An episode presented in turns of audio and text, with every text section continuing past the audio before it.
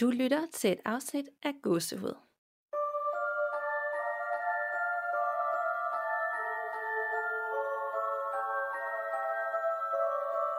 Hej Nana, Hej Danika. og velkommen derude til episode 81 her i sommerferien. Yes, det er endnu en god omgang lytterberetninger. Det er det nemlig, og det er jeres uhyggelige lytterberetninger, vi har kigget igennem og udvalgt fire hver. Og så for Yes. næste gang, så er vi øh, tilbage igen med et emne, og vi ved også allerede, hvad det er, det skal omhandle, og det bliver rigtig godt. Ja, jeg glæder mig helt sindssygt meget til det, og jeg tænker også, at øh, I har noget godt i vente der. Ej, hvad var det for nød? Det er så en eller anden, der er begyndt at bore et sted i min bygning. Det var lige sådan en, øh, sådan en god øh, uhyggestart. Det er også lidt en anden kontrast til, da vi optog sidst, fordi det har bare regnet og havlet og blæst, og var sådan faktisk et rigtig øh, gyservejr på en eller anden måde. Ja, og det er sådan, altså virkelig blæst og rusket meget, sådan, så ting fra andre folks altaner er fløjet rundt og landet på min altan. Og, Ja, ja, ja. Helt efterårsagtigt. det har det faktisk været. Men det er jo rigtig godt for os nu, at vi skal til at skræmme hinanden og alle jer, der lytter med derude. Nemlig.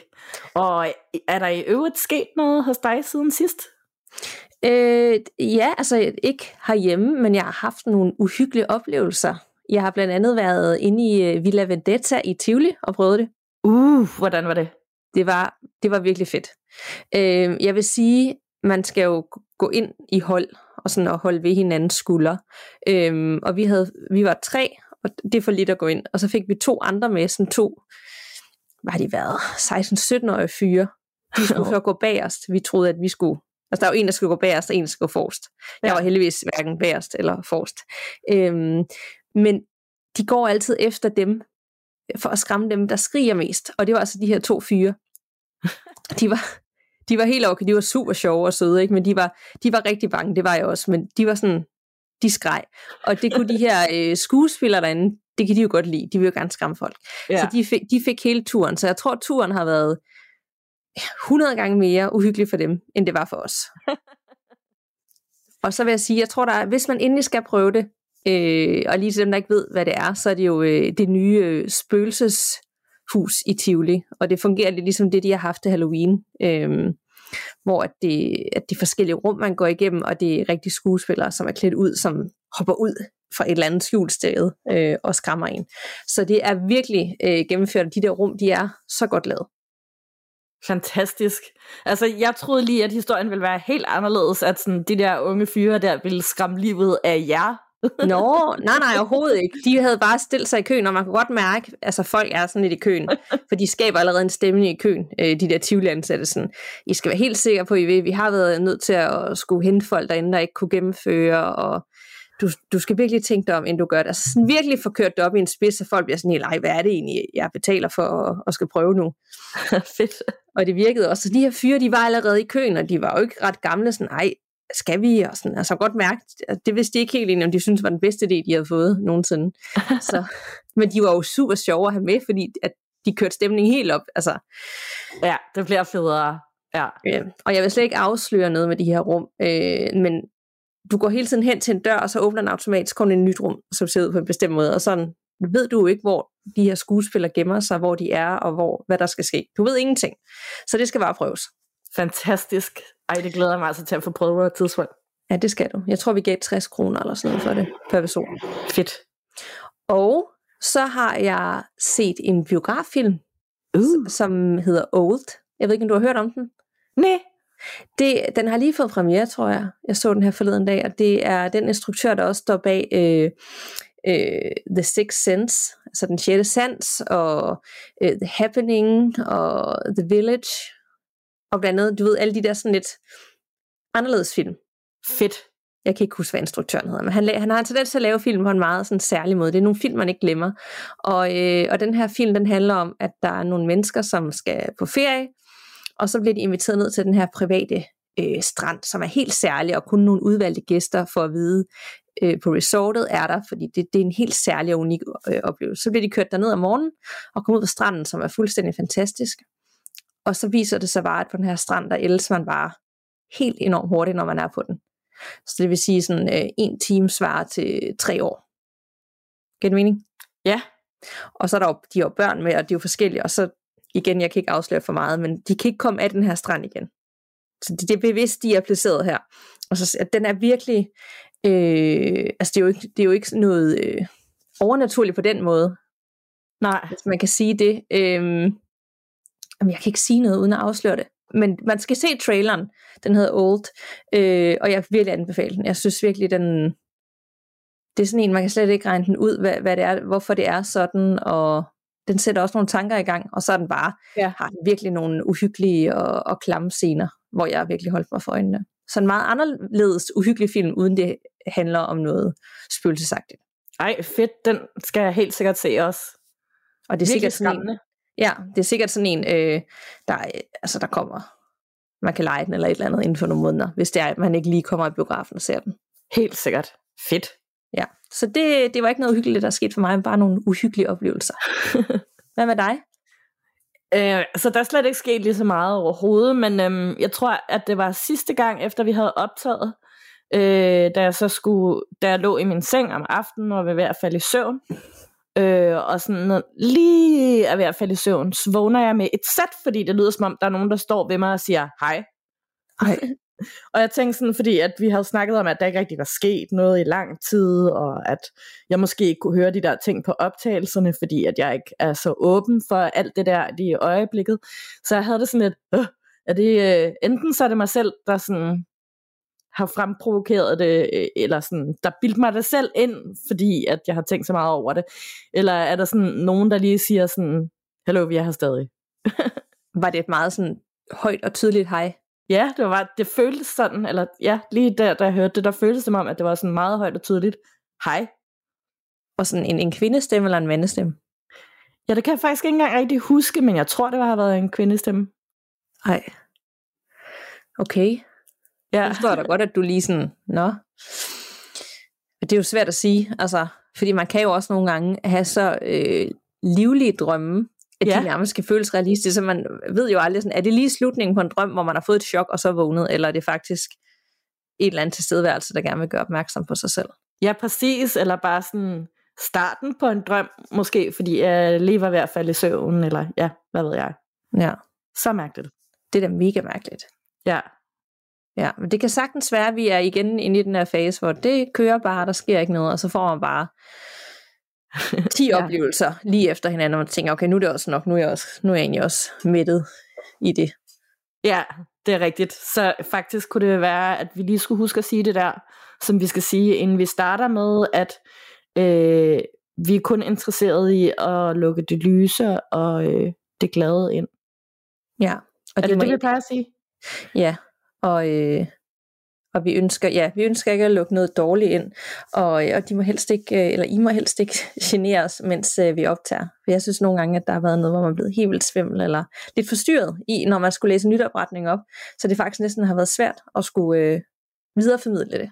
Ja, det er rigtigt. Så I, I må gerne sådan kigge med på siden, men, men ikke nogen forstyrrelser. Nej. Præcis, tak. Og med det sagt, øh, skal vi så ikke bare kaste os ud i de her lytterberetninger, som øh, lytterne nok venter spændt på? Jo, helt sikkert lad os det. Og øh, jeg har en her med fra Mille. Hej gåsøde. Tak fordi I har lavet et forum for os, som tror på alle de her overnaturlige ting. Her er en lille historie for mig. Først vil jeg lige sige, at alle steder, jeg nogensinde har boet, har jeg følt en tilstedeværelse. Jeg har altid ment, at min mor hun har været klister for den åndelige verden. Hun har sine fornemmelser og ved bare ting, som vi andre ikke gør. Nu til min historie. Min kæreste, min ældste søn og jeg flytter ind i en ældre lejlighed i centrum af den by, vi bor i. Alt under fred og ro, og jeg bliver hurtigt gravid, og alt er lykke. Men som tiden går, begynder jeg at føle mig lidt overvåget. Og da den store skal til at sove i egen seng, så spidser det lidt til. Det er ikke umiddelbart noget, jeg er bange for, men min søn han er. Han vågner i skrigende gråd om natten og kommer derefter ind til os hver eneste nat. Han begynder også at snakke søvne, hvor han siger ting som, nej, jeg gider ikke. Min kæreste og jeg har også været vågen samtidig, og så er noget faldet ned på værelset. Og derudover har jeg stået og puslet vores streng, og så er ting faldet ned bag mig. Tiden går, og jeg føder endnu en søn og da jeg kommer på barsel og sidder og ammer meget, begynder jeg at mærke efter. Jeg føler en tilstedeværelse i køkkenet, hvor jeg ofte ser noget ud af øjenkrogen. I gangen, hvor jeg føler noget kigger på mig, og noget helt andet på børneværelset. Jeg fornemmer en mand på børneværelset og en høj kvinde i gangen og køkkenet. Det er ikke noget, jeg er bange for, men den mandlige tilstedeværelse kan godt gøre mig utryg. Jeg spørger så min mor, hvad er det der på børneværelset egentlig? Og min mor siger helt køligt, det er en mand, der har en tilknytning til lejligheden. Når jeg går hjem, går jeg på Facebook og leder grupperne igennem og finder en dame, som gerne vil rense mit hjem. Hun spørger efter billeder af de steder, jeg føler noget, og billeder af os. Før hun går i gang, siger jeg til min søn, nu fjerner vi manden, der er her. Og med det samme bliver jeg svimmel. Når kvinden går i gang, så skriver hun det. Og få minutter efter sætter min søn sig på sin lille stol og kigger rundt, og han er tydeligvis bange. Han begynder at tale om en ulv, og lidt efter fortæller han, at ulven er væk, og han leger videre. Jeg taler så i telefon med min søster og fortæller hende, hvad jeg selv føler. Og da vi lægger på, skriver kvinden, der skulle rense mit hjem. Og nu til den skræmmende del. Hun fortæller, at der var en stærk energi for børneværelset. En mand, som var helt sort og var betaget af mig. Og da han endelig trådte ind i lyset, får hun ind, at han har jagtet mig, og at ordet luret kommer ind. Han er nu fjernet. Derefter fortæller hun mig, at der har været en høj kvinde i gangen, som var en positiv energi, som har skulle opretholde en form for balance af energi i hjemmet. Det er ret skræmmende, at jeg har kunne mærke de her ting.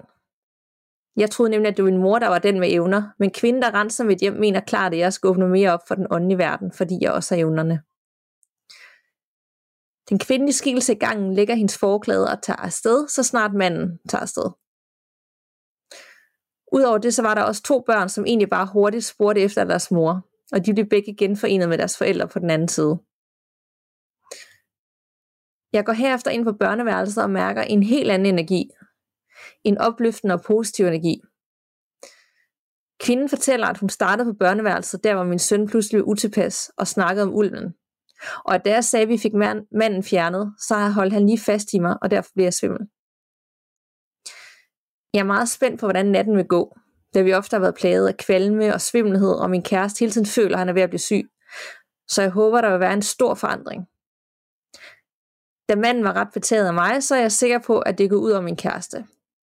Men han ved dog ikke, at huset er renset, da han er lidt skeptisk anlagt. Det blev en lang beretning. Hilsen den glade husmor. Det vil sige, at hun har egentlig skrevet den her beretning lige den dag, at hun har fået renset sit hus det er ret vildt at have det overskud til at kunne gøre det, synes jeg. Ja, men det jeg tænker tit, det kender jeg også for mig selv, at en oplevelse sidder jo også bare i kroppen, når det lige er sket, så har man også brug for at dele, hvad det er, der er sket. Ja, det er rigtigt nok. Altså, virkelig vild oplevelse. Og mega spændende, at hun også selv har de der evner der. Hun skal jo selvfølgelig kun selv åbne op for det, hvis hun har lyst til det. Ja, men hun virker jo ikke øh, bange. Nej. Det mere, altså, hun, hun kan godt være utryg med nogle ting, men det var ikke sådan, at hun følte sådan en decideret form for frygt. Nej. Men jeg er meget spændt på det, fordi hun netop har skrevet det her. Det er jo alligevel en forretning, som er over 6 måneder gammel. Ja. Så ja, vi skal da lige have fuldt op på den, når jeg skal have skrevet til hende, øh, om hvad der egentlig skete ved det. Også fordi hun har jo slet ikke fortalt sin kæreste, at hun havde fået renset huset. Nej, det er også det sjovt, ja. Så er det hele gået i sig selv igen, og de har fået et, et hus uden nogen som helst form for forstyrrelser, eller er der stadigvæk noget? Det skal vi altså lige have fuldt op på. Ja, og helt så, klart måske fået en opdateret beretning, så vi kan høre, hvad der er sket sidenhen. Yes. Så øh, tusind tak for den. Yes. Er du klar til en mere? Det er jeg. Fedt. Jeg har nemlig en her fra Janni, og øh, Janni har tidligere skrevet til os. Øh, det er i afsnit 34, hvor hun fortæller om nogle virkelig fine hilsner, hun har fået fra sin afdøde bedstemor. Og hun skriver, hej I to. Tak for en virkelig god podcast. Jeg har tidligere skrevet til jer, og nu har jeg en, en oplevelse igen, som jeg gerne vil dele med jer. Jeg var taget tidligt ind på mit arbejde en søndag, hvor der normalt kun er rengøringspersonale til stede. Jeg arbejder på et mediebureau, og den søndag skulle jeg forberede en masse, fordi vi var et hold, der skulle ud på en produktion for en kunde. Jeg er der omkring klokken halv syv om morgenen, hvor jeg låser mig ind og får slået alarmen fra. Selvom alarmen er slået fra, skal man altid bruge en chip for at komme ind. Jeg gik med det samme op på anden etage. Der er fem etager, så det er et stort hus, fordi jeg skulle printe nogle papirer ud. Jeg sørger for at tænde lys over alt, hvor jeg går, og hele tiden have fokus på det næste, jeg skal. Jeg får sat gang i det, jeg skal printe ud, og da jeg går ud til printeren, står den stadig og varmer op. Jeg går i mellemtiden af bagtrappen ned i kantinen, hvor jeg allerede har sørget for at have alt, tændt, ly, ly, alt lyset tændt, samt det i køkkenet. Jeg får sat gang i kaffemaskinen og går i gang med de andre praktiske ting, jeg skal nå. Jeg går igen op og kigger til printeren, men den har stadig ikke printet ud. Jeg går ned i køkkenet igen og står og hælder kaffe op i termokanner, da jeg pludselig hører en dør, der smækker højt, og nogle lyde, som om der er nogen, der går rundt i bygningen. Det lyder som om enten hoveddøren eller de døre, der går fra trappen ind til hver etage, og det runger, fordi der er en vindeltrappe hele vejen op. Jeg tænker, at det kan være pedellen, der er kommet, fordi at jeg aften for inden var kommet til at sætte alarmen i gang i hele huset. Det kunne jo kun være en, der kom nedefra, for der er jo sat alarm på de andre etager, undtagen anden sal, hvor jeg lige havde været, og taget bagtrappen, som jeg ved, jeg lukkede efter mig, og det var heller ikke der, lyden kom fra. Jeg får hældt kaffen i termokanner og går ovenpå for at tjekke til printeren. Den har endelig printet det ud, jeg skulle bruge, og jeg tænkte, at nu skal bedellen og jeg ikke rende ind i hinanden og blive forskrækket. Jeg får lukket ned på anden sal og sat alarmen til på den etage. Jeg skynder mig ned til receptionen, hvor hovedindgangen er, med nogle af de ting, vi skal bruge på den produktion, vi skal ud til. Men der er ingen at se. Jeg slår det hen for at beskytte mig selv og få hentet nogle flere ting ned. Jeg bliver hentet og får lukket ned. Og i bilen fortæller jeg så, hvad jeg oplevede, og en projektleder fortæller mig, at der er flere, der har oplevet nogle ting næsten magen til, hvis de har arbejdet til sent om aftenen og været der alene.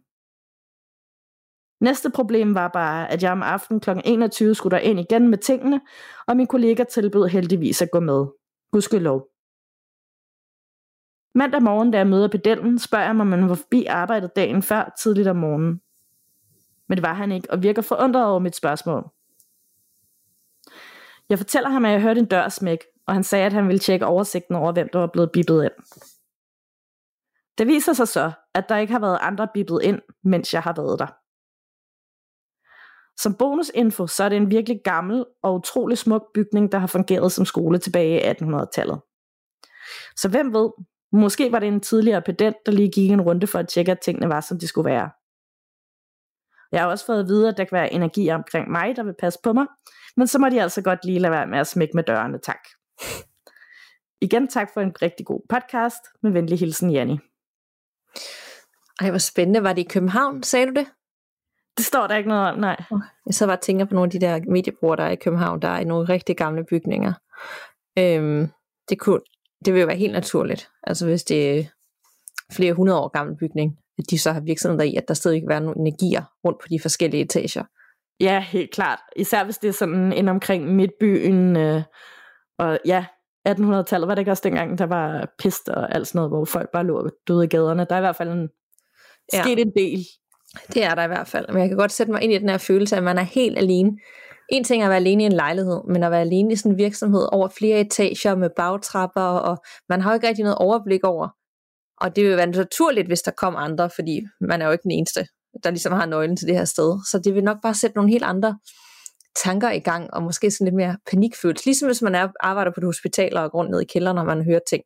Ja, uh, det er så skræmmende. Jeg, dengang øh, jeg gik i gymnasiet, der, var der, der havde jeg en bedste veninde, hvis noget af hendes familie havde et rengøringsfirma. Så vi var lige to-tre gange med ude og hjælpe dem med at gøre rent i sådan en kæmpe stor øh, virksomhedsbygning. Og selvom det var sådan en helt moderne bygning, sådan en, der er blevet øh, opført i, det ved jeg ikke, for måske 50 år siden i nogle af alle de der industrikvarterer, der ligger rundt omkring, så var det altså bare død uhyggeligt at gå rundt i sådan en kæmpe stor tom bygning. Ikke? Men det er det bare, og det er jo ligegyldigt, om det er nyt eller gammelt. Også det der med, når man har skulle arbejde et sted, og var den sidste, der skulle lukke og slukke, og låse døre og slukke lyset. Altså, ja. det, det er altid sådan lidt, øh, altså det er bare ikke en super fed ting at gøre. Nej, det er det virkelig ikke. Af en eller anden grund, der er bare katastrofetanker i, i hovedet med det samme. Ja, det er der virkelig. Så øh, det kan jeg virkelig godt sætte mig ind i. Yes. Så tak for den, Janni. Øhm, er du klar til endnu en? Absolut. Og øh, det er for Maria, og den handler øh, om drømme. Uh. Hej Nana og Danika. Tak for jeres podcast. Jeg faldt tilfældigvis over den for lidt kort tid siden, men nu har jeg hørt alle afsnit. Jeg er åben for den anden verden, og det har jeg oplevet flere gange. Jeg har også flere gange vil skrive til jer, men jeg kan godt blive lidt drænet for energi, når jeg skal nedfælde min oplevelse af en mail. Men her får jeg et par beretninger om nogle af de drømme, jeg har haft. Når jeg har fået taget mig mere tid og overskud, så får I lidt flere beretninger om nogle af de andre ting, jeg oplever. Historie nummer 1. Da jeg var teenager, gik jeg på kostskole, og jeg havde en kæreste hjemme, som vi kalder Bjørn. En nat drømmer jeg, at min veninde og jeg er ude at cykle. Vi holder for rødt, og jeg kigger til venstre. Og i det fjerne kan jeg se en gut komme kørende på en scooter. Han ser bekendt ud. Da han kommer tættere på, kan jeg se, det er min kæreste. Men hvor han i virkeligheden havde sort hår, så havde han i drømmen helt hvidt hår. I drømmen er der også noget med hans arm. Den sidder mærkeligt, og halvdelen af hans ansigt er forslået. Da jeg vågner om morgenen, har han ringet fire gange, og han har lagt to beskeder på telefonsvaren, hvor han lyder anderledes og oprevet. Jeg ringer tilbage, og jeg kan slet ikke få fat i ham. Jeg skal hjem på weekend den samme dag, og da jeg kommer hjem, tager jeg over til ham. Og her kom min drøm til live. Bjørn var aften for inden væltet på sin scooter, hvor hans albu og kravben var brækket. Og da han ikke havde haft hjelm på, var han også forslået i hovedet og havde en kæmpe hudafskrabning i den ene side af ansigtet. Forholdet holdt ikke ret længe, fordi han var lidt af en rod, og det kunne en mor ikke lide. Historie 2. Et års tid senere er jeg kærester med Bo. Bo gik en klasse over mig på den kostskole, jeg stadig gik på. Da vi en weekend er hjemme, drømmer jeg, at Bo ikke kommer tilbage på skolen. Han vil ikke og er taget hjem til sin søster, hvor hendes kæreste dækker over ham.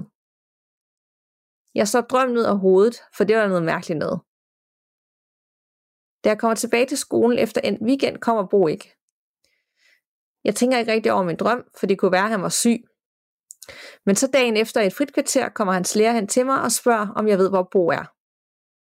Og det flyver ud af mig. Han er hos sin søster. Hans lærer siger, at det er han ikke, for det havde søsteren selv fortalt både moren og hende selv. Men jeg sagde igen, han er hos sin søster. Et par dage efter kom Bos lærer igen hen til mig og fortalte, at nu havde politiet været hjemme hos søsteren, og gas, ganske rigtigt så var Bo der. Søsterens kæreste havde troet søsteren til ikke at fortælle, hvor Bo var. Hun spurgte, hvor jeg vidste det fra, og jeg sagde, at det havde jeg drømt, hvorefter hun kiggede mærkeligt på mig. Historie 3 da jeg mange år efter er i gang med min anden uddannelse, sidder jeg i klasselokalet. Jeg har en mærkelig fornemmelse i kroppen, for natten for inden har jeg drømt, at min veninde er gravid. Men jeg vil ikke sige noget til hende, og det behøvede jeg slet ikke. Hun visker til mig, om jeg kan holde for en hemmelighed, og jeg siger bare, du behøver ikke at fortælle, at du er gravid, for det ved jeg godt. Og hun udbryder højt, hvor ved du det fra? Og det har vi grint meget af i åren efter. Historie 4. Jeg sover en nat på en sofa hos en kammerat, og jeg drømmer, at Christina er gravid. Da jeg vågner, tænker jeg på, hvem Christina kan være, og bliver enig med mig selv om, at det må være hende Christina, der er på mit uddannelseshold, fordi jeg har ingen veninder, der hedder Christina. Den aften skal jeg til 30 års fødselsdag, og jeg har lovet fødselaren, som er min veninde, at komme tidligt og hjælpe med at dække op og gøre klar. Mens vi dækker bord, ser min veninde, at hendes anden veninde, Christina, ikke drikker i aften. Bingo! Jeg udbryder. Jamen, så er det jo den Christina, der er gravid. Min veninde kiggede mærkeligt på mig, og jeg fortæller hende, at jeg om natten havde drømt, at Christina er gravid, men jeg egentlig troede, det var en anden Christina. Tak fordi I vil læse min forretning op. Venlig hilsen Maria. Okay, det er jo vildt. Det er jo virkelig forvarsler, hun får i drømmen. Det må man sige. I den grad. Og det er alt fra øh, sådan voldsomme oplevelser med styrt på scooter til øh, kæresten, der ikke vil tilbage til kostskolen, ja, og så graviditeter. Så øh, ja. det er virkelig nogle øh, helt særlige evner. Ja, det er virkelig, virkelig vildt. Jeg glæder mig virkelig til at høre, hvad hun ellers har oplevet. Ja, for jeg blevet virkelig mærke det der med, at hver gang, eller hun har flere gange vil skrive til os, men hver gang hun skal til at skrive det ned, så bliver hun helt drænet for energi. Ja. Som om, at øh, Øh, tydeligvis har hun øh, en eller anden øh, forbindelse til noget, øh, vi ikke kan tage og føle på, men også som om, fordi hun har den her gave, om der er sådan et eller andet, der ikke vil have, at hun skal have det ned. Ja, det er svært at sige sådan noget. Det kan jo også være sådan, ja, jeg, jeg, nogle gange kender, kender, man, kender du ikke det af selv, at man skal lave et eller andet, og det er ikke fordi, det er en ting, man ikke har lyst til, men så kan man bare, fordi man ved, at man skal sådan starte på en lidt større opgave, så kan det være sådan helt uoverskueligt. Ja, også fordi det måske er så personligt. Mm. Det kan jeg godt sætte mig ind i, jo. Så selvom ja. hun har lyst, så bliver det sådan, åh, oh, det er sådan, hvordan skal jeg, hvor skal jeg lige starte med at forklare, hvad det egentlig er, der er sket? Præcis. Uden at det lyder sådan helt, øh, ja, altså unaturligt på en eller anden måde, eller folk ikke skulle tro på det. Ja, nemlig, ja. Og jeg håber, at det bare er det, og at det ikke er, fordi at... Der er nogen, der ja. blander sig. Ja. Men øh, mega fed og anderledes forretning. Jeg elsker sådan noget med premonitions og ting, der... Altså det har vi haft en del af igennem tiden, ikke? hvor folk har drømt et eller andet, og så det viser, at, at det faktisk øh, bliver rigtigt. Det må virkelig ja. være en både en gave, men også til tider tænke, hvis det er noget ikke så godt, og tænker, nej, hvem er det, der nu skal ske et eller andet med, eller hvad, nu, hvad skal det betyde, ikke? Jo, præcis. Så det, det, man, man tænker sådan, wow, det er sejt, gid jeg også fik nogle forvarsler, men jeg tror ikke, man skal ønske sig det. I det tror jeg faktisk heller ikke. Nej. Nå, jeg er klar til det næste. Yes, jeg har en her fra Anonym, som skriver, hej Nana og Danika. Jeg boede på opholdssted siden jeg var 13 til jeg lige akkurat rundede 19. Og vi havde mange mærkelige oplevelser. Der var to bygninger, den ene var til dem under 18, og den anden var et butræningsrækkehus til folk over 18. Man ser jo, at ånder kan blive tiltrukket af vores negative følelser, og det er jeg helt klart enig i. Der var mange negative følelser i begge bygninger. Til dels fordi mange af os har levet et hårdt liv og har mange år på sjælen, men også fordi vi ikke trives med hinanden eller med de pædagoger, der arbejdede der. Den første oplevelse, jeg kan huske, var da en veninde og jeg var på chatroulette. Vi har nok været omkring en 14-16 år gamle. Computeren vi brugte stod på en tv-skæng, og bag ved den, der var mit fjernsyn også tændt som baggrundsstøj. Fjernsynet slukkede lige pludselig af sig selv på en meget mærkelig måde. Det var ligesom om det slukkede ind i en cirkel. Det er svært at forklare, men sådan slukkede det ikke normalt. Den lille grønne indikator var også stadig tændt, som om det var tændt. Det løb mig koldt ned ad ryggen, og min veninde smækkede computeren i, og vi løb begge ud i stuen til en pædagog. Jeg sov hos min veninde den aften. Jeg tror faktisk, at jeg har flere historier fra den her bygning, men det kniber lidt med hukommelsen, så jeg sender en ekstra mail, hvis jeg kommer i tanke om noget. Den anden oplevelse, jeg havde, var i rækkehuset. Der boede jeg sammen med to roommates. Vi hørte altid skridt op og ned ad trappen, stort set hver nat. Under trappen var der et lille opbevaringsrum, hvor vi også tit hørte bank fra. En aften var min ene roommate og jeg alene hjemme. Vi satte os ud i baghaven med udsigt til stue og køkken, hvor lyset var slukket. Vi sad og stussede over, at der var noget, der lignede, at der stod en skikkelse inde i køkkenet. Klokken var cirka 11 om aftenen, så vi råbte navnet på vores derværende nattevagt. I håbet om, at det bare var ham, som stod der og grublede. Det var som om skikkelsen fik et chok over, at der blev råbt noget efter den. Så den skyndte sig væk og forsvandt nærmest ind i vores køleskab. Vi så skikkelsen igen, men der stod den på en af trapperne og var bøjet forover, som om den kiggede på os igennem døråbningen. Min roommate er polak, så han trådte ind i stuen, bandede af den på polsk, og så forsvandt den op ad trapperne. Vi så den også en enkelt gang på vejen ad døren, efter vi havde gået en aftentur ned til McDonald's tæt på stedet. Der bandede vi begge to af den, og igen forsvandt den. Vi så den ikke efter den dag. Måske vi fik skræmt den for sans på polsk og russisk. Jeg havde nok ikke været så modig uden min roommate. En lille bonushistorie. Jeg bor nu alene i et lejlighedskompleks fra før 1960. Mit gulv klirker, når det blæser, og alle murstenene giver sig. I et stykke tid hørte jeg underlige lyde ude i køkkenet, som om der var en, der gik og kiggede i alle mine krydderiskuffer og køkkenskab. Jeg vidste ikke helt, hvad jeg skulle gøre, for nu bor jeg jo alene. Min mor døde for fire år siden, og en dag, da jeg kom hjem fra en min veninde, duftede min lejlighed af min mors Hugo Boss parfume. Siden den dag har jeg ikke hørt en eneste lyd fra det køkken. Men nogle gange kan jeg komme hjem til lugten af røde prins, som var min mors foretrukne mærke, eller frisk kaffe, selvom jeg hverken ryger eller drikker selv. Min mor har nok opdaget, at der var en drilleånd på spil, og besluttede sig for at flytte ind i min lejlighed for at passe på mig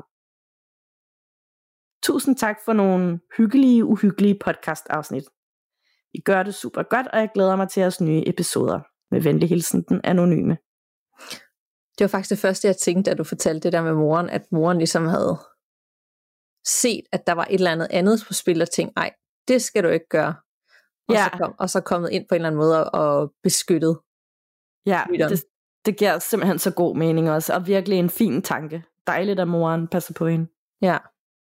Især også, når det var den første lejlighed og helt alene, ikke? og man er lidt bange.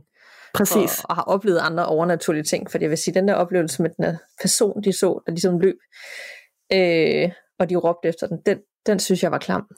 Ja, det var virkelig, virkelig uhyggeligt. Og ja, jeg, jeg havde det også vildt over, hun fortæller det på sådan en chill, stille og rolig, afslappet måde. Ja, så så vi en skygge, og så forsvandt den lige ind i køleskabet. Og ja, ja, fordi det var virkelig talt ned sådan lidt, jamen det, ja, og så råbte vi og bandede lidt, og så, så forsvandt den.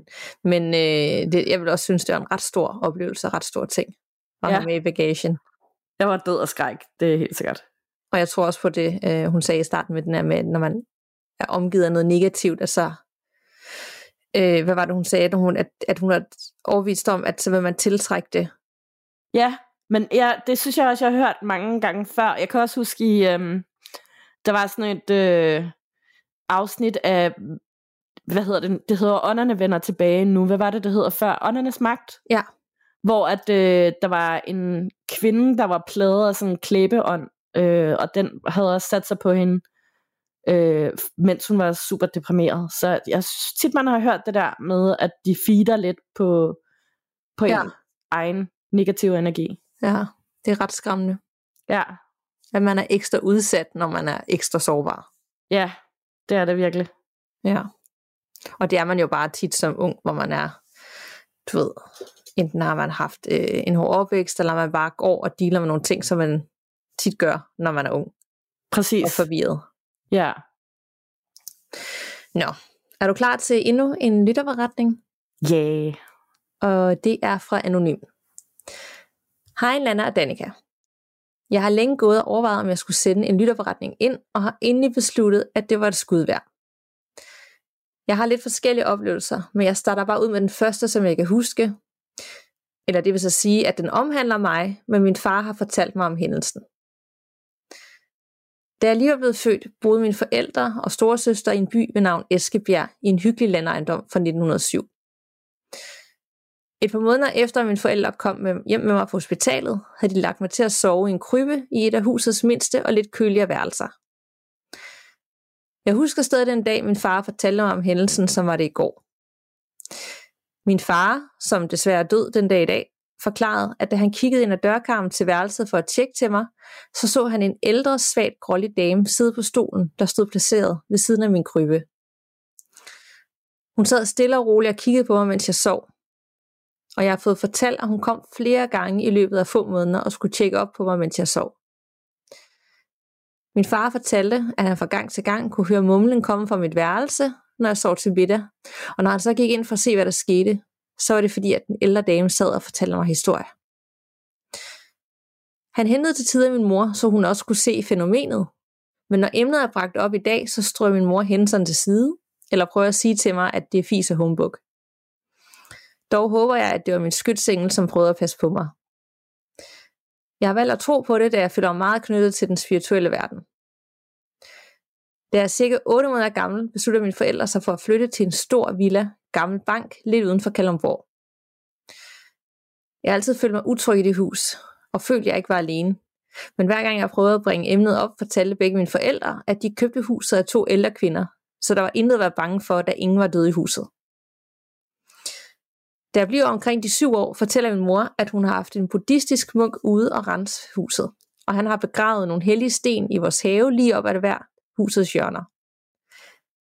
Det gav mig en umenneskelig tryghed, da jeg følte ubehaget for huset forsvandt.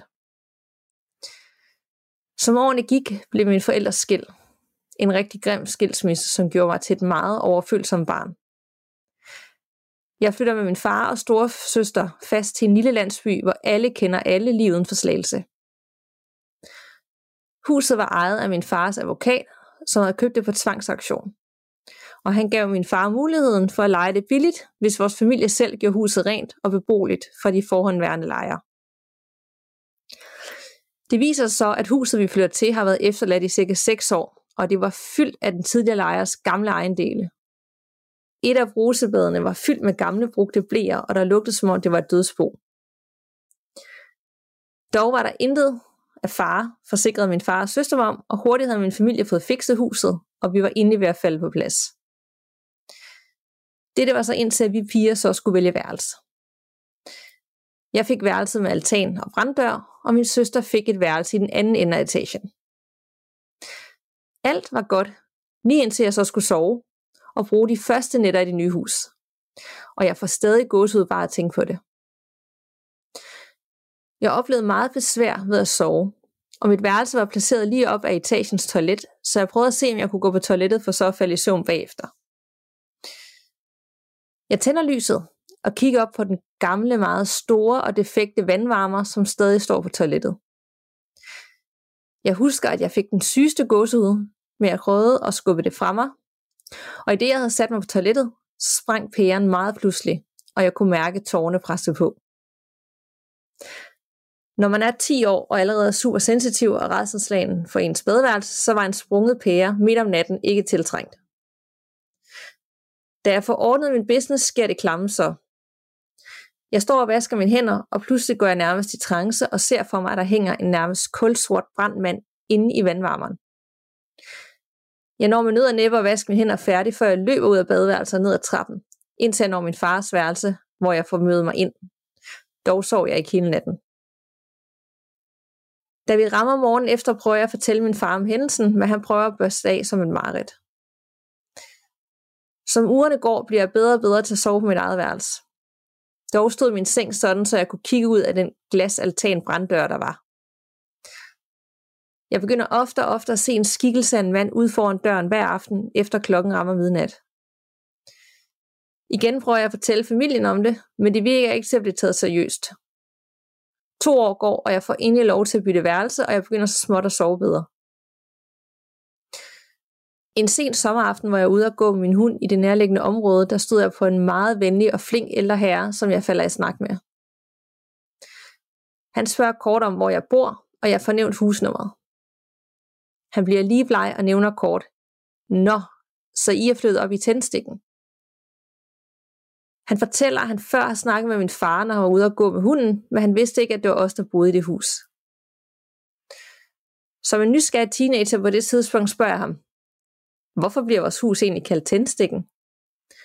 Og han fortæller, at i løbet af de sidste 20 år havde huset været enten brændt ned eller i brand fire gange. To gange siges at være forsikringssvindel, en gang ved uheld, og den sidste vides ikke af naboerne.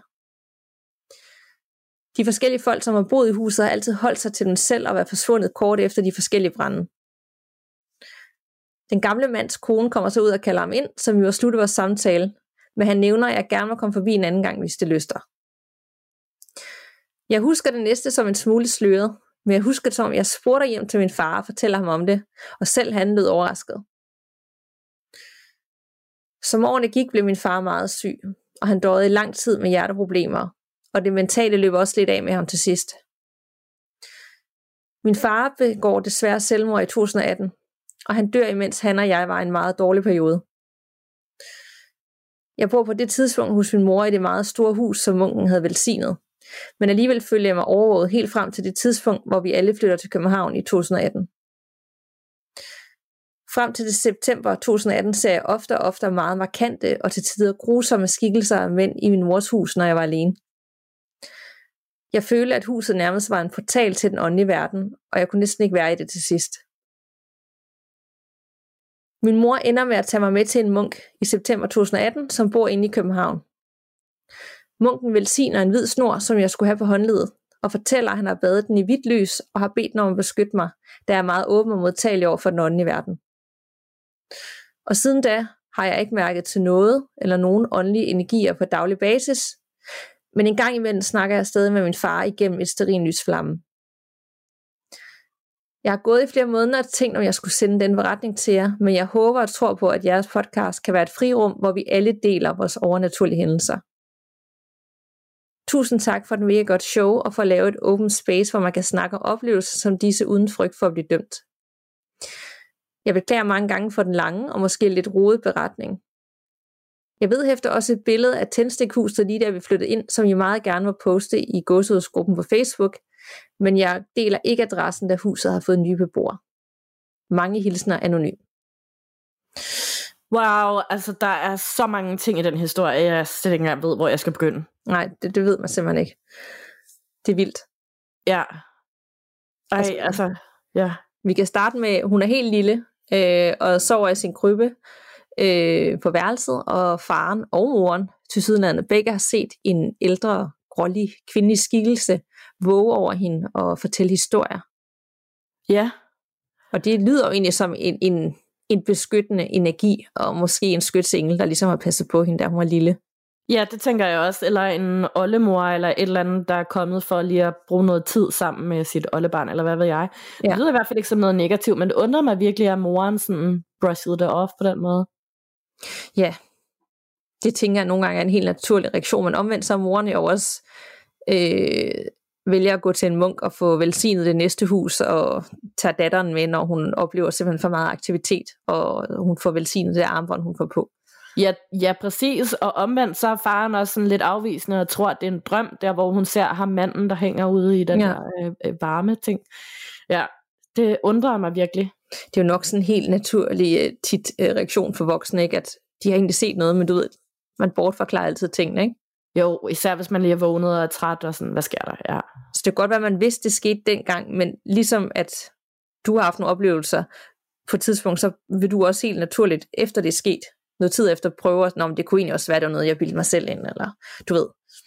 Sådan er det jo meget i livet. Så begynder man pludselig at finde forklaringer på det, så det kan være efter alle de år, som mor har tænkt, nej, skete det egentlig? ja Eller det var forstod, var det bare noget, du ved, hvis nu er 20 år efter, ikke? Jo.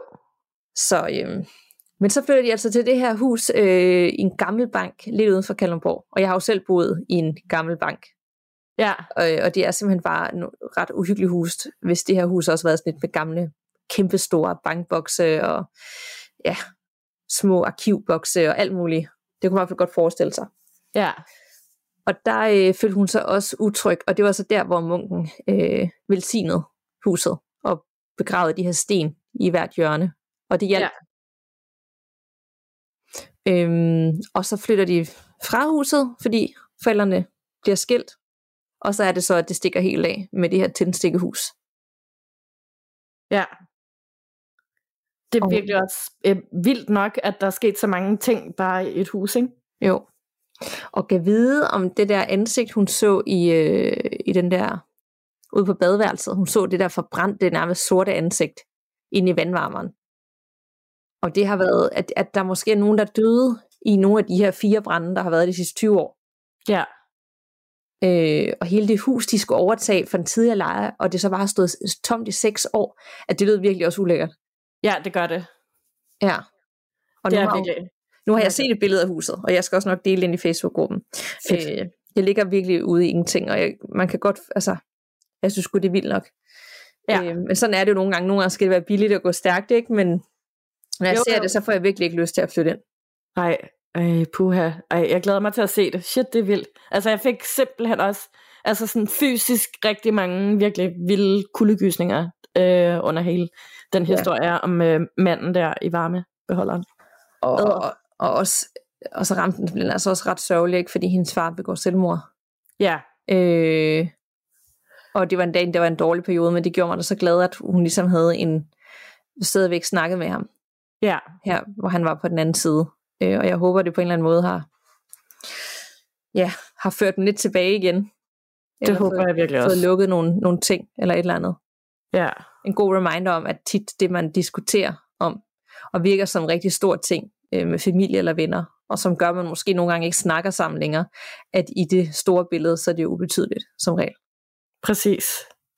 Oh, ja. Ja. Nå, men jeg skal i hvert fald nok fordele det billede ind i Facebook-gruppen øh, i samme omgang, når vi udgiver det her afsnit. Så alle jer lytter også skal se det. Fantastisk, det glæder jeg mig til at se. Er du klar til den næste? Det er jeg. Fedt. Det er fra Lærke, som skriver, Hej Danika og Nana. Tak for en god podcast. Jeg har først i mandags fundet frem til jer, men jeg er allerede i afsnit 28. Jeg har det kørende, mens jeg skriver speciale, så jeg ikke får pip af at afspille de samme playlister igen og igen og igen. Jeg har været lidt i tvivl, om jeg skulle skrive, for jeg ved ikke, hvor skældsættende min oplevelse fra forleden er. Men samtidig er det bare spøjst, og jeg kan ikke finde en forklaring på det. Jeg bor på et kollegie, der har øgenavnet Selvmordskollegiet.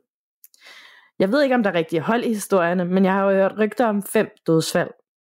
Alle skulle være sket for mange år siden. Men med den mulige baghistorie kan fantasien godt løbe lidt af med en, så man ser mørke skygger over det hele. Sådan er det i hvert fald for mig, og især de sidste par dage, hvor jeg har meget lyttet til jeres uhyggelige beretninger. Jeg har eksempelvis tit følelsen af, at der bliver kigget på mig, også selvom jeg har gardinerne trukket for. Anyways, mit kollegeværelse består af et soveværelse, et badeværelse og en entré. Torsdag aften lidt efter midnat lå jeg og prøvede at falde i søvn. Jeg hører så en slags kliklyd ud fra min entré, nærmest som hvis der bliver tændt for en stikkontakt. Man kan høre lydene mellem etagerne, men jeg er 100% sikker på, at den her lyd kom fra min entré. Jeg tager mig sammen, får tændt lyset i mit værelse og skubber døren ud til entréen op. Der er slukket lys i entré og badeværelse, præcis som jeg havde efterladt det. Jeg går i seng igen, og det lykkedes mig at falde i søvn. Da jeg vågnede næste morgen, åbnede jeg en app, som registrerer, hvis jeg taler i søvn. Det gør jeg nemlig ret tit, og har lange samtaler med mig selv. Tit opfanger den også, hvis min overbo er gået rundt i løbet af natten, og det er lidt creepy. Men der var intet unormalt på den her optagelse. En times tid senere tager jeg min jakke på for at tage afsted på arbejde, og jeg rækker hånden ned i min lomme efter mit rejsekort. Og det er så her, det bliver underligt. Rejsekortet var nemlig bøjet ved mit ansigt. Da jeg brugte to dage tidligere, var det helt lige. Og min jakke hænger ikke, så lommen og rejsekortet kan være kommet i klemme i en dør. Der havde heller ikke været andre på mit værelse, så der er ikke en, der ved et uheld kan have gjort, mig noget, gjort noget ved det. Jeg hænger altid min jakke på plads lige efter brug, så jeg heller ikke sat mig på den ved et uheld. Det lyder måske banalt og også ret fakeable. Derfor har jeg været i tvivl om jeg skulle skrive. Jeg synes bare, det er for underligt.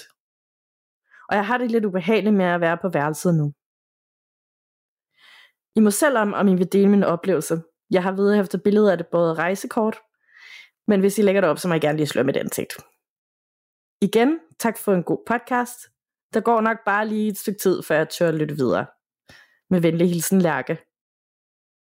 Ej, hvor vildt. Jeg forestiller mig, hvordan det ser ud, men det, det kan du fortælle mig. Er det sådan helt bøjet indover? Altså ja, det er sådan... Øhm, ja, det er, det, er, det er fuldstændig båret som... Ja, jeg ved ikke engang, hvordan jeg skal... Som sådan en ret vinkel nærmest, ikke? Øhm, men ikke knækket? Nej. Altså, og, altså, ja, jeg kan heller ikke komme med nogen naturlig forklaring på det. Øhm, jeg ved ikke engang, om det ville se sådan ud, hvis det havde været i klemme. Ja, altså det er nærmest, jeg tænker, også fordi jeg selv har det der rejsekort, det har de fleste af os vel efterhånden, ikke? Altså, det er jo lidt ligesom et dankort, og det kan man ikke bare sådan lige bøje. Altså, ja, det ser bare virkelig... Øhm... Ej, kan vide, at det var den kliklyd, hun hørte ud fra gangen. Ja. Altså, at det kom fra det faktisk kortet, der blev sådan ligesom båret. Ja. Det kan godt være, ja. Altså. Ej, det er virkelig mystisk, og øh, selvmordskollegiet. Ja, det lyder virkelig også creepy. På ting, at du skal til at studere, og så ved du bare, om jeg har fået et værelse på selvmordskollegiet. Ja. Ej, det har man ikke lyst til. Det har man ikke. Og selvom at det hele er Urban Legend, så vil jeg jo tænke på det hver eneste dag, mens jeg boede der. Ja, det vil jeg også. Altså, og, ja. På den anden side, så ved vi jo, og vi har jo også lavet et afsnit før om kollegaer, jeg kan desværre ikke huske, hvad nummer det var, øh, men vi har jo lavet et om kollegaer før, så der er rigtig mange kollegaer, hvor der er de der Urban Legends på. Ja. Og apropos, så så jeg faktisk fra, hvad er det, 90'erne, slut 90'erne eller start 0'erne, den der film, der hedder Urban Legends, som ligger på Netflix i øjeblikket. Den er fantastisk, så den kan godt få en anbefaling igen. Helt klart, ja. Jeg føler også, at der er en eller anden dansk gyser, der omhandler noget med noget kollegie. Eller er det noget, jeg bilder mig selv ind? Nej, det er rigtigt nok. Jeg mener faktisk bare, at den hedder kollegie. Kollegiet. Øh, og, og det med hende. Nu kan jeg desværre ikke huske, hvad hun hedder. Øh, det, det er en gammel en, ikke? Altså, jo. Øh, det siger mig bare et eller andet, at der har været et eller andet gyser relateret på dansk, der omhandler et kollegie. Præcis, jeg er ret sikker på, at øh, Julie, hvad er det hun hedder, Julie Øl går Ja. er med i den. Det kunne Og- sagtens være. Ja, hun har sådan en, en, en veninde, der også er skuespiller, som hedder eller andet med Rønne til efternavn, eller sådan noget, tror jeg. De to er i hvert fald med i den. Ja, det må vi lige følge op på. Nu bliver jeg Helt helt klart. øh, nysgerrig på, hvad det er. Om det er noget, jeg bilder mig selv ind, eller det faktisk er noget, jeg har set. Nej, men det, er- den er god nok. Ja. Den findes. Den findes. Nå, er du klar til endnu en uhyggelig lytterberetning? Det kan du tro. Og det er for sine. Fedt. Hej med jer to. Først vil jeg lige sige tak for den utrolig fede podcast, og den bliver lyttet flittigt til. Nu til min historie. Jeg har igennem tiden prøvet mange ting, men dem jeg fortæller nu er dem, som har gjort mest indtryk på mig. Jeg har siden jeg var lille altid troet på, at der er mere mellem himmel og jord, og når jeg tænker tilbage, så tror jeg altid, at jeg har kunnet fornemme det. Vi springer frem til mit voksne år. Min mand og jeg køber vores drømmehus i 2015, hvor også vores datter kommer til verden seks dage inden vi overtager huset. Alt tyder på kærlighed, og ja, alting spillede bare. Men der skulle ikke gå ret længe, inden jeg begyndte at føle mig overvåget. Især om aftenen. Når jeg sad i vores sofa, så følte jeg, at stod en og kiggede på mig over for gangen. Og denne følelse blev mere og mere intens, og jeg begyndte at føle mig utryg. Jeg fortalte min mand om, hvordan jeg havde det, og han troede overhovedet ikke på noget. Men han anerkendte mine følelser og sagde, at vi måtte have et en ud til at se på det. Efter denne snak, så aftog den konstante overvågenhed, og jeg begyndte at nyde at bo i huset. Men en dag kom min store datter ud, hun var syv på det tidspunkt, og siger, Mor, du bliver nødt til at komme ind på en værelse, der er nogen derinde. Og jeg skynder mig derind. Man bliver jo helt forskrækket. Jeg kommer ind, og jeg kan ikke se noget, og jeg spørger, hvad hun snakker om. Hun siger så, se. Og så kommer der en lille bold trillende hen ad gulvet, frem og tilbage, to til tre gange, hvorefter den bare ligger helt stille. Jeg kigger på min datter og siger, kan du se eller høre noget lige nu? Nej, svarer hun. Jeg spørger, om hun er bange, men det er hun ikke. Hun siger, at det ikke er første gang, hun oplever det. Jeg sikrer mig selvfølgelig, at hun ikke er bange, og siger, at hun må sige til, hvis det er noget, hun ikke vil have på værelset. Et par dage senere kan jeg høre hende sidde og lege, hvor hun siger, hvor er du? Skal vi ikke lege? Men det er ikke kun det, der sker. Der er nu gået 4-5 måneder efter, at jeg havde fortalt min mand, at jeg følte, at nogen kiggede på mig, og nu starter det hele igen, bare endnu værre. Jeg føler igen, at der står en i gangen og kigger på mig, men nu også om dagen, når jeg er alene hjemme. En dag snakker jeg i telefon med min mor og vender mig om og kigger ned ad gangen, hvor jeg ser en mørk skygge løbe fra min store datters værelse ud på badeværelset. Jeg fortæller min mor, hvad jeg lige har set, hvortil hun svarer, at hun også kan mærke, at der står en og kigger på hende, når hun er ude hos os.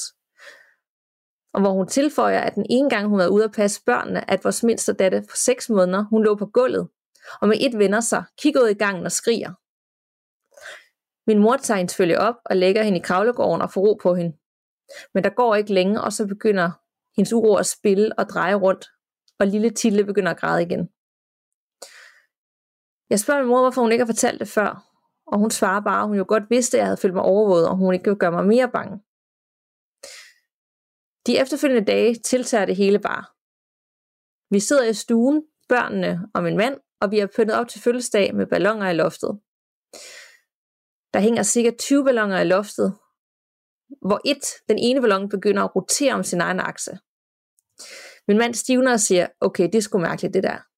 Og jeg spørger ham, om han stadig ikke tror på, at der er noget. Han svarer, at han vil give mig ret i, at det er mærkeligt, men der må simpelthen være en naturlig forklaring. Men han skulle blive klogere, da han havde afsluttet en sætning, for så begyndte fjernsynet at tænde og slukke, og lyset tændte og slukkede af sig selv. Så råber jeg så højt jeg kan. Du må gerne være her, men du må ikke skræmme os. Og bum, så bliver der ro. Jeg beslutter mig for, at der må ske noget, for det nytter jo ikke noget, at det tager til, når vi ikke ved, hvad det er, eller retter, hvem det er. Om aftenen kontakter jeg en sød dame, som gerne vil hjælpe mig. Vi aftaler, at hun skal komme forbi et par dage senere. Dagen inden damen skal komme, gør jeg mig klar til at gå i seng, som den sidste, og alle andre i huset sover tungt. Jeg går i køkkenet for at slukke lyset. Jeg slukker og går til vores spisebord for at lægge tøjet. Og det vil sige, at der nok er gået i 10 sekunder, før jeg har slukket lyset. Men så tænder lyset, og m går i gang på fuld blæs. Jeg stivner og råber på min mand, som kommer ud og kigger på mig og spørger, hvad pokker jeg laver. Jeg forklarer, hvad der er sket, og han tager mig i hånden og siger ud i luften. Så stopper du. Du skal ikke skræmme min kone.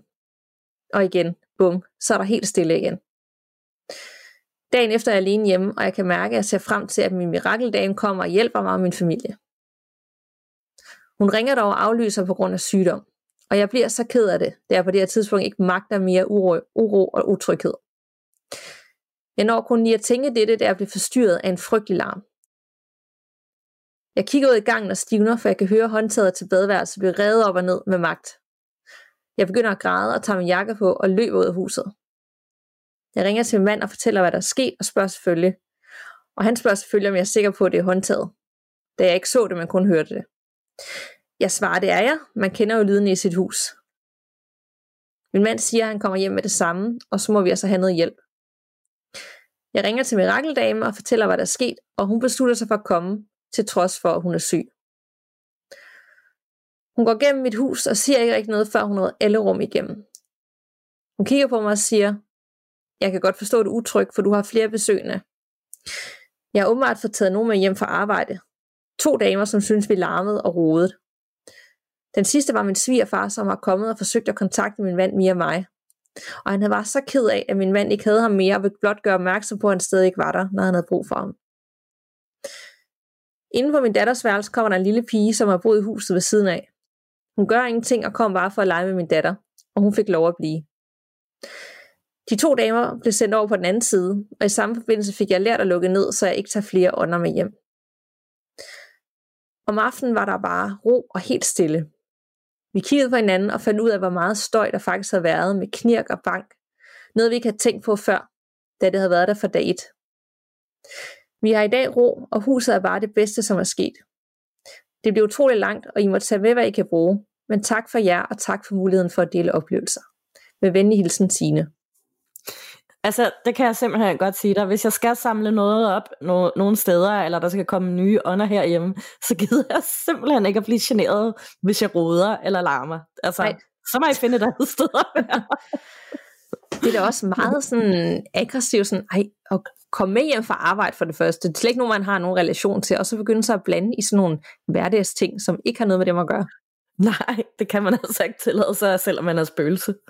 Men det er det der med, at man godt kan tage nogen med hjem. Altså, det er ikke altid relateret til huset. Det kan godt gøre mig lidt utryg. At man kan, det er jo derfor, man godt kan bo i et helt nyt hus, og så have et eller andet aktivitet. Fordi det har du bare lige taget med hjem fra arbejde. Ja, det virkelig, altså, og igen også et, et afsnit af den første sæson af Åndernes Magt der, hvor at, øh, der også var en, der havde fået en klippeånd med hjem fra en bodega, og jeg går, når jeg går ud, så går jeg nærmest kun på bodega. så jeg bare, åh, jeg kan ikke tåle at høre sådan noget. Nej, det kan være, at nogle af dem, du har haft derhjemme, det faktisk har været nogen ude for din bytur. Altså det kan jo godt være. Altså nu er der jo kun en, som jeg sådan rigtig kender ham, som øh, Louise mente hed Sofus. Øh, og han hørte til bygningen. Det var noget med, at hans faster eller et eller andet havde boet i en af de andre lejligheder. Ja. You never know. You never know. Men det, det sætter i hvert fald lige tingene i perspektiv, det der med, at man kan sgu aldrig føle sig sikker. Hvis man har tendens til at være åben over for sådan noget, så kan man jo hive den med hjem fra altså, random, de mest random steder. Ja, det kan man virkelig. Ja. Men, men det, er, altså, det lød også som, der var utrolig meget aktivitet i hus, og det var sådan lidt tangeret til aggressiv. Jeg forestiller mig, at svigerfaren, han har jo været der med gode intentioner, men han har været så frustreret over, at manden ikke ligesom har anerkendt, eller ja. kunne se noget, så han har bare sådan sagt til hende, hey, jeg er her faktisk, sig det nu videre, ikke? Man kan næsten se det for sig. Ja, ja, det kan man virkelig. Men hvor hun bare har tolket det virkelig med frygt og ting, jeg vil ikke have det her, altså. Præcis. Ja. Men øh, jeg synes, det var så cool, de fik en ud. Altså det vil jeg ja. også bare have gjort, og øh, de bare blev ved med at presse på, og tit, det er også det, vi har hørt før, det der med at klavianten, de kan jo godt blive syge op til noget fordi ja. de bruger så meget energi på os allerede inden og mærke efter, ikke? Øhm, så det var cool, at hende her mirakeldame, hun kom ud alligevel og hjalp dem. Ja, det var det virkelig. Og jeg elsker, at hun kalder det en mirakeldame. Ja. I det hele taget elsker jeg bare, at der er så mange forskellige udtryk for det, som der er andre, der kalder det en klog dame eller en klog mand. Og ja. ja, ja, det er så fedt sådan noget, synes jeg. Vildt nok, man lige siger, barnet må godt blive der, som kaster bolde frem og tilbage og leger med pigen. Ja, men det er også lidt sødt, og jeg synes faktisk, altså, de, de var også sådan, eller hun lyder i hvert fald, som om hun er rimelig hardcore med, at der sker sådan nogle ting der. Så det synes jeg egentlig var virkelig, og det blev jeg ret rørt over, at hun lige fik lov til at blive der og lege med datteren. 100%, det var mega sødt, men alligevel er der et eller andet, der siger, nej, jeg har faktisk ikke lyst til, du ved, ligesom legetøj, der skal gå i gang af sig selv, eller bolde, der bliver spillet frem og tilbage, men der er ikke nogen af datteren, der sådan siger, hvor er du, skal vi ikke lege? Altså det er mere mig, jeg vil sige, det, det vil jeg faktisk rigtig svært ved, at skulle ja. ligesom acceptere i, min, i min hverdag, at, at der var det her. Men det er også fordi, jeg forbinder det med, med klassiske gyserfilm, hvor der altid er et eller andet. Jamen det var det, men tror du ikke, du ville have, se det anderledes, hvis du sådan fik at vide, om det er bare den her pige, der boede over hos naboen, og hun vil ikke noget, hun vil bare lege med din datter. Tror du så ikke måske, at det ville være sådan lidt, nå, altså, hvis det så skete igen, at bolden sådan kom trillende over gulvet, og man ville tænke sådan, nå, det er bare dig, hej hej. Ej, det vil jeg. Det er så ked af. jeg vil lige indrømme, at det vil jeg, jeg tror aldrig nogensinde, jeg vil tænke, så bare begynde at spille bolden tilbage og bare smile og grine. Altså, jeg vil vidderlig, det, vil aldrig, det vil aldrig være en mulighed, hvis det var mit hjem, at, at det her spøgelsesbarn skulle blive hængende på min datters værelse. Nej. Altså, der, der, det kan godt være, det er egoistisk, men det vil jeg simpelthen ikke kunne leve med, at, øh, at der, der stadig ikke var. Altså, så tænker jeg også, du må også videre til, du har der også sikkert nogle forældre, der venter på dig, ikke? Jo, ja, det er Men jeg kan godt sætte mig ind i, at hvis han er mega cool og hardcore, så er det jo helt mm. okay, men det er jeg jo ikke, så derfor så, så er det ikke en mulighed. så, øh, men øh, mega cool beretning, og ja, det var virkelig spændende. Helt vildt spændende. Fortalt virkelig godt, så jeg er så glad for, at I har fået jeres drømmehus, og der er bare ro på nu. Ja, det er, det er virkelig dejligt at høre. Ja, ja. Er du klar til den sidste historie her? Det er jeg. Fedt. Den er fra Ivalu, som skriver, Hej godsuhed. Jeg er lige begyndt at lytte til jer og kom til at tænke på nogle episoder, der skete sidste år. Jeg var lige begyndt at arbejde i en tøjbutik i min hjemby Nuuk i Grønland, og der begyndte at ske flere ting. Vi var kun otte piger, der arbejdede der, og chefen var en mand, som ikke var der særlig tit. Det var en tøjbutik i to etager, og der var to lagerrum til sko og til et til andre ting. Det startede med, at vi pludselig kunne lukke forskellige ting ind i butikken. For eksempel hash, selvom der slet ikke var nogen kunder. Senere begyndte der at falde ting ned fra hylderne, som om at der var nogen, det var blevet skubbet ned af nogen. Og så jokede vi mere, at det var Charlie the Ghost. Vi tænkte ikke så meget over det og sagde, det er bare Charlie igen, hver gang der var noget, der skete. På et tidspunkt skulle vi have taget et billede med alle medarbejdere, og det gjorde vi i etagen nedenunder, da butikken var lukket. Lige da vi havde taget billedet, kunne vi pludselig høre nogen gå rundt ovenpå. Det var meget tydelige, lidt tunge skridt. Vi blev alle sammen bange, for vi havde jo lige tjekket, at der ikke var nogen kunder tilbage. Men vi fik taget os sammen til at gå op og kigge, og så var der selvfølgelig ikke nogen. Det ene lærerrummene, hvor der kun var sko, var ret lille, og man, når man var derinde alene, føltes det som om man blev kigget på. Så man skyndte sig altid ud igen, fordi man fik kuldegysninger og bare gerne ville ud derfra. Der var et tidspunkt, hvor jeg kiggede i spejlet, der hang på væggen. Og pludselig kunne jeg lugte noget mærkeligt igen. Så jeg spurgte de andre, om de også kunne lugte. Men det var kun bestemte områder, man kunne lugte, så vi tænkte, at det måske kom fra nogle rør. Men det ville ikke give mening, når der var et hotel oven på tøjbutikken. Tingene blev værre og værre, og der skete noget stort set hver dag. Personalet var mange, meget bange for at være alene, så til sidst valgte vores chef at få en healer til at komme. Healeren sagde, at der havde været tre ånder til stede, og det viste sig, at tøjbutikken havde været en bar, før det var blevet til en tøjbutik.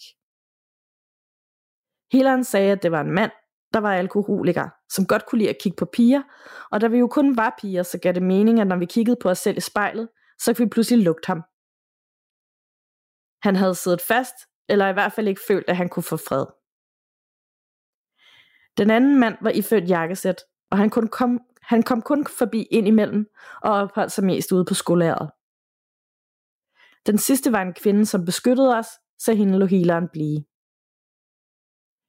Efter healeren havde været der, oplevede vi ikke noget igen. Healeren havde også åbnet for en dør, som var fyldt med lys, og der var der en mand, der var kommet ud fra, som havde sagt, at han var far til alkoholikeren, og at han var kommet sådan, så de kunne gå ind i lyset sammen.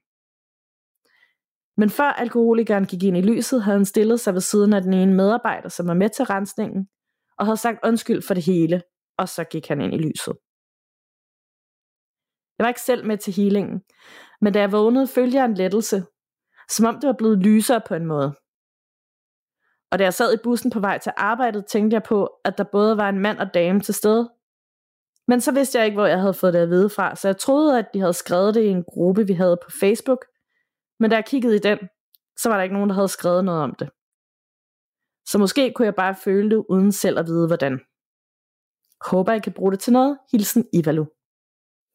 Wow, så er det Grønland igen. Ja, det er altså vildt, hvad der sker på Grønland. Det er det bare. Og, og her, der, øh, der kalder man det en healer. Ja. Øh, apropos det der med, med skønne udtryk. Øhm, okay. Men fedt, de fandt ud af det, og ikke bare, at de fandt ud af, hvad det var, der lavede de her lyde, men også ligesom fik øh, hjulpet den videre. Ja, det synes jeg også var mega rørende. Især faren, der kom og hentede øh, ja. alkoholikeren, og ligesom fik ham med videre, og han også fik sagt at undskyld og alt sådan noget. Ja, nemlig. Ej, ja. Det var virkelig fint og rørende, synes jeg. Ja. Og, og dejligt, de også beholdt hende kvinde som ligesom beskyttet sted. Det kunne jeg bedre leve med. Det, er sådan, det var en arbejdsplads, og hun er der for ligesom at passe på, at der ikke sker noget. Nemlig, ja, og hun måske heller ikke rigtig har gjort væsen af sig, fordi at øh, det, de har beskrevet, øh, lugte og ting, der røg ned af hylderne og sådan noget, det passer jo mere med, at det har været de to mænd, ikke? Jo. Ja. ja så det var egentlig meget, meget fin og, og rørende beretning. Ja, det var så. Øhm, og vildt er også, at hun kunne ligesom føle de her ting, egentlig, uden at have fået det at vide. Ja. Og det er det, der er med den her verden, at man med budskaber og ting, altså tit så er det jo ikke engang altid noget, man skal se fysisk ske for sig, eller et eller andet, der flyver gennem luften. Nogle gange så kan det jo også bare være et eller andet, der kommer ind. Ja. Når man taler, også dem, der taler med ånder, men uden de egentlig siger det højt. Det er også derfor, man bare kan tænke det nogle gange. Ikke? Du skal lade mig være, man behøver jo ikke sige det højt ud i et rum. Fordi man Nej, taler på et helt andet plan, ikke? Så øh, det kan jo godt være, at hun har fået et eller andet at vide, uden hun rigtig har tænkt over, hvad det kom fra. Jamen, det kan sagtens være. Altså, det minder mig om den øh, lytterberetning, jeg også læste op. Jeg tror, det var to, for to afsnit siden. Øh, med den her pige, der havde været til en familiefødselsdag, hvor de så havde boet på øh, et gammelt plejehjem. Nå ja. Og ja, hun havde stået og snakket med en i tankerne hen ved en elevator. Ja, ja lige præcis. Ja. Det er meget fascinerende. Ja, det er det virkelig. Det er en helt anden verden, og så er vi bare sådan her på jorden, hvor man sådan, det hele er meget fysisk på en eller anden måde, men at alt det, vi ikke kan se og føle på, behøver slet ikke at fungere sådan. Nej, det er virkelig, virkelig spændende. Ja. Nå, men så kom vi igennem otte fantastiske, uhyggelige, rørende, meget forskellige lytterberetninger. Ja. Yeah. Og øh, jeg er sikker på, at der også er nogle af jer, der lytter med, som sidder derude, der også venter på at dele et eller andet med os. Og hvis I har det sådan, så må I endelig sende jeres beretninger på gåsudpodcast.gmail.com, og det er altid gåsud med to af Så er vi i hvert fald sikre på, at vi får den. Og Nemlig. Øh, husk endelig også at øh, hoppe ind i iTunes-appen eller din podcast-app og give gåsehud en bukke stjerner Øh, det tager et sekund at trykke, og hvis du lige har et halvt minut, så må du meget også gerne skrive en anmeldelse ind, for det er med til at få os op af listerne, og så er der flere, der opdager det, og flere, der sender lytterberetninger. Præcis. Og øh, vi skal også nok lige dele billederne. Du har et billede af et rejsekort, der er ja. bøjet, og jeg har et billede af tændstikkehuset, og det kommer selvfølgelig ind i øh, vores private Facebook-gruppe, der bare hedder Gåset Podcast. Nemlig, så husk også at melde dig ind i den, hvis du ikke allerede har lavet. Meget gerne. Men øh, tak for snakken, Anna. I lige måde. Vi lyttes ved, og pas på derude. Man ved jo aldrig, hvad der venter bag den næste dør.